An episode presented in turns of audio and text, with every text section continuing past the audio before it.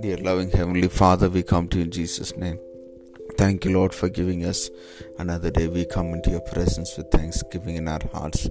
Thank you, Lord, for your presence which was with us yesterday, Lord. Bless us this day. May your presence continue to rest upon us.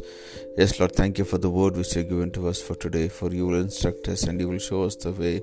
Your watchful eyes will be upon us. Thank you so much. We pray that you will be with us in every step of us, Lord, in every decision that we take, Lord.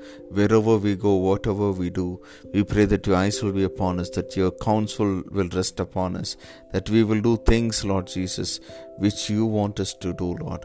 Cover us under your precious blood. Lead us, guide us, guard us, and protect us. Bless your people and be with your people today and meet their needs today and let them be satisfied in every area of their life, Lord Jesus. We thank you. We give you glory. We give you honor. We give you praise. In Jesus' matchless name we pray. Amen. May God bless you, dear ones. Have a wonderful day ahead.